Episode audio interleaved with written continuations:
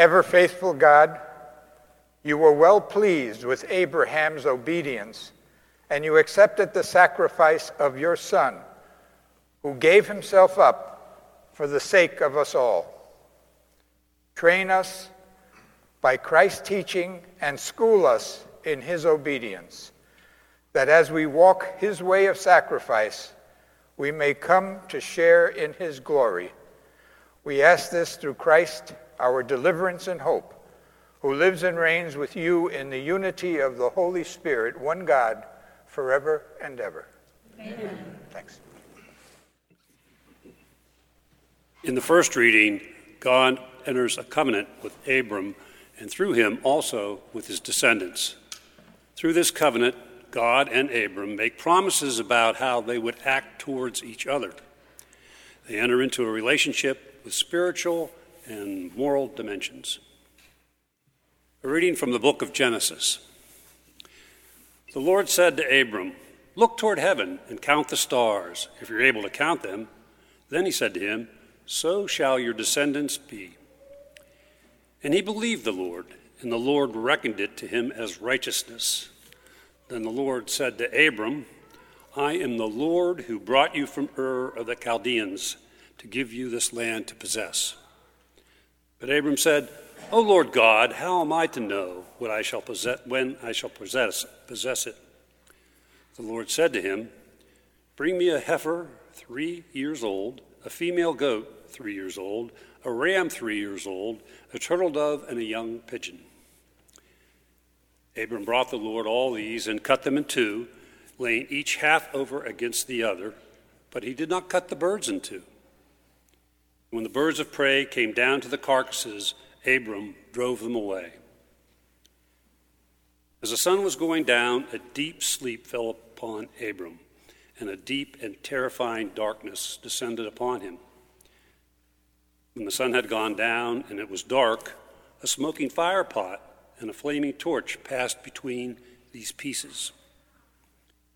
On that day, the Lord made a covenant with Abram, saying, To your descendants I give this land, and from the river of Egypt to the great river, the river Euphrates. The word of the Lord. Thanks be to God. The second reading remain, reminds us that God has the power to transform us. St. Paul encourages us to follow the example he and others have set for us. Standing firm in the Lord, we are no longer merely earthly beings, but citizens of heaven as we await our Savior, the Lord Jesus Christ. Jesus will change our lowly bodies to conform with his glorified body. A reading from the letter of St. Paul to the Philippians.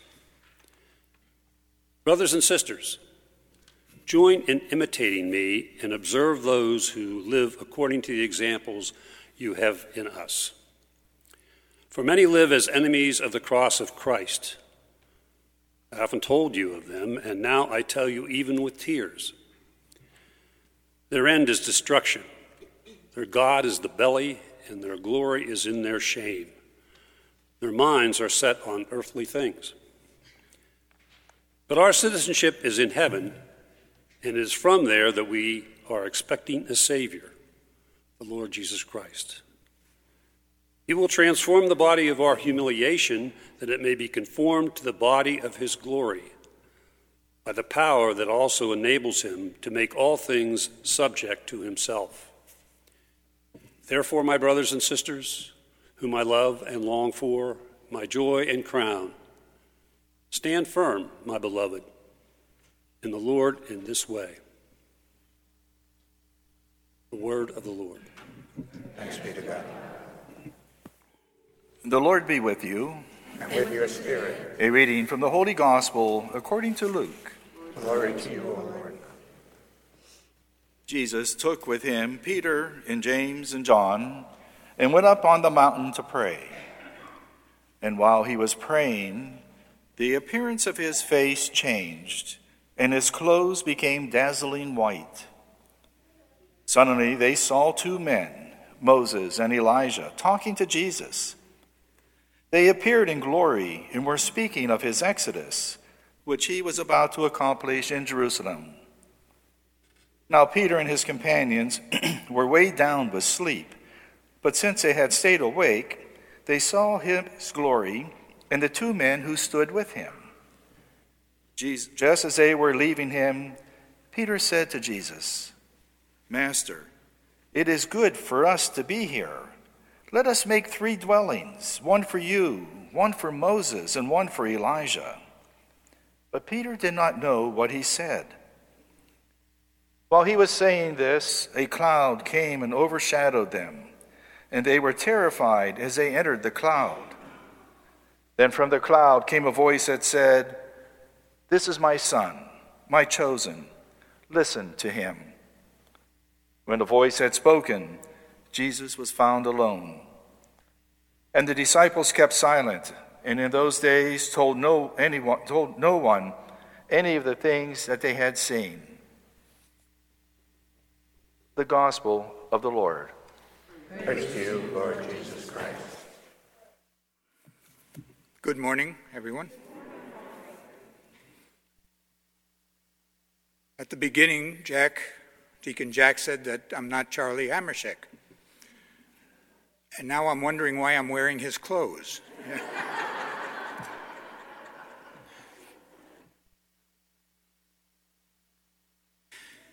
I think we all still read novels every so often. We might read them on an e reader or we might get the actual print book. But imagine reading a novel and you start, rather than start on page one, you start on page, say you start on page 24. You read a couple of paragraphs. And then you move on to maybe page 76 and you read a couple of more paragraphs. And then finally up to a page 100 something, a couple of more paragraphs, and then towards the end, you read a couple of more paragraphs. Do you really think you understand the novel if you do that? It's a little tough, huh? You lose the flow of the plot, the characters, everything in it. And that's basically what we do every Sunday, every time we hear the gospel preached every Sunday, every week, during the week, is that we take a snippet of the gospel, one little section, out of context, and we're asked to understand it.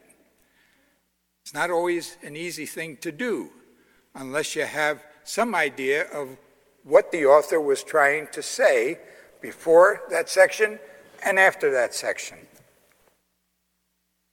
Well, today, we hear about the transfiguration, something I think we've heard how many times? Sometime two or three times a year we hear about the transfiguration. And we, like Peter, we don't know what to say about it. We're confused. And then we go back, if we go back just a little bit before the transfiguration, we have Jesus asking Peter and his associates, Who do you say that I am? And then Peter answers, Well, you're, you're Christ, the Son of the living God. And Jesus tells him, Well, yeah, you know, you got it right. But I have to go and be crucified, die. And Peter didn't like that. Because he didn't understand. He didn't know what Jesus was saying. You know? And so Jesus says to him and to his associates, Look, every day you got to pick up your cross and you have to follow me. Follow me. And then we get to the transfiguration. Transfiguration Jesus appears in a way that he never appeared to Peter and his associates before, the disciples. He appeared to them in a strange way with, with people that were dead for a long time. And again, Peter didn't know what to say. And then a cloud comes over, and they hear a voice, God's voice, saying, This is my son. Listen to him. Listen. Listen to him. And then once again, Jesus tells them what's going to happen to him in Jerusalem. He's going to be crucified, die. Then, right after that, they bring a boy, people bring a boy to uh, a young boy to Jesus saying, He's got a demon, and your, your associates, your apostles, disciples, can't do anything about it. And it, Jesus cures him. And he says to the apostles, you know, you got to have better faith than you have if you're going to work miracles. So that's either side of the, of the uh, transfer, transfiguration. And then the other part, the first reading, we had this very strange kind of story about, you know, God making a pact with Abraham, saying, Abraham, you're going to be the father of many, many nations, even more than the stars. You know, he, he certainly didn't mean that because there's more stars than there'll ever be people. But he's going to be a major influence on the world, Abraham, and on the nations. And in order to seal it, to sign this pact with Abraham, what did he recommend? Get a ram, cut it in two, separate the sides, and wait.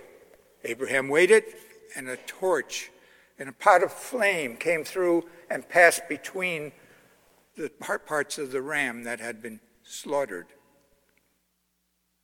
And that was God signing the agreement with Abraham, saying, Okay, I'm going to be faithful to you no matter what. And here I sign the pact with you. You saw it with your own eyes. Now, it may sound strange, but not that many years ago, and I might have said this here before, but thank God people don't remember homilies anyway. I had the same experience working with the Bakuria people and the Bangurime in Tanzania. They were stealing each other's cattle and killing each other in order to get the cattle back, and they decided to make peace. The elders met and they said, okay, we have to make some kind of peace. We can't keep going on like this. We're losing too many people, we're losing our cattle, and our cattle is our livelihoods, our bank accounts. We marry with it, we eat with it, we sleep on its skins. We, we need this. And so, in order to, to make peace, they meet at a common border. And what they do is not a ram, but they get a dog. And they kill the dog, divide it in two, just like in the first reading today. And then the elders, with their totems, which are skins of animals that were part of their traditional, traditional clan or tribal uh, you know, ancestry. They move between these two parts of the dog and they're signing the pact. If anybody breaks this agreement, what happened to this dog will happen to them. That's what signing an agreement went. Well, today we hear two things. First, if we concentrate just on the transfiguration, we hear the voice in a cloud, not a digital cloud, by the way, but in a cloud that said, This Jesus is my son. Listen to him. And we all say, Okay, do we have any earbuds we could put in our ears or earphones? Uh, or do we have a good speaker system? We could, we could listen. But that's not what the Semitic word to listen meant. And follow. It's not what we think of follow, getting in a car and following someone if our GPS broke down to get somewhere. Or in a trail in a, you know, in a, one of the uh, resorts here that you're following a, a forest trail and you, you need to follow somebody so you don't get lost. That's not what's meant here. What's meant is listening is to do, to act. When you want to follow, you don't follow just in order to get somewhere, you follow to do what whoever is leading is doing. To put yourself in the role of action. Listening and following are not just something you do with the ear or with the legs, it's something you do with your life. Now, you know, at the time of Jesus, it was clear what Jesus was doing. You read the gospel, especially the gospel of Mark or Luke or Matthew, and what did Jesus do? Where did he, where did he put his attention mostly? He put his attention to those who nobody put attention to to the lame, to the blind, to the sick of all kinds, to this young boy I mentioned who couldn't get help from anybody, to the woman, remember the woman who was bleeding and couldn't get any help and used all of her resources, to that kind of person, to the to those who were excluded from society because they were considered sinners, tax collectors, Samaritans because they didn't follow the religious kind of beliefs and practices that were, were purely Jewish. So you had, those are the people that Jesus attended to, the marginalized, those who nobody else paid attention to. And today in our world, do we still have people like that? I think we do. I think if we read Laudato Si, the encyclical of Pope uh, Francis, one of the encyclicals he wrote, he spells out a number of things that, that are in our society right now, globally, that we could listen and follow, act on. I think some of the ones I'll just mention briefly. I think a big one is inequality, how some people have so much and others have so little. Not because they don't try, just that they never had the opportunity or they're just not created with the opportunity. And yet we have people who have spent billions on space toys so they can make a, a voyage up to space and come back. That kind of inequality. We have problems with climate change. And we think of climate change, okay, if it's a fire somewhere or there's too much flooding or if there's a drought, we could always move to some place where there's not. Well, it causes all kinds of problems, climate change. 2030, they say that the seas are going to rise two to three feet on the coasts. Fortunately, Pennsylvania is not on the coast. but a lot of people are, and many will have to move. Climate change causes drought and famine, and people will move in order to find food. There'll be tremendous migration problems. It's coming. It started already. And there's all kinds of things that we could listen to and follow. In other words, act on. And I think that's what, what we're asked to do at the Transfiguration. Peter was confused. He didn't know what, what to make of all of this. And really, he didn't until after Christ died. And he saw the kind of Savior that Christ was, that Christ was going to give his life so that everybody else could have life. And I think that's what we're asked by this transfiguration.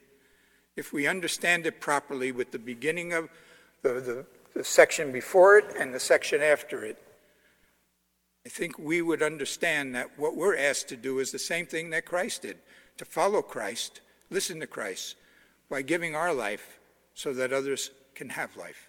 Amen. Thanks for listening to this week's service. To stay up to date on the latest news involving our parish, please visit our website at goodshepherd-sc.org.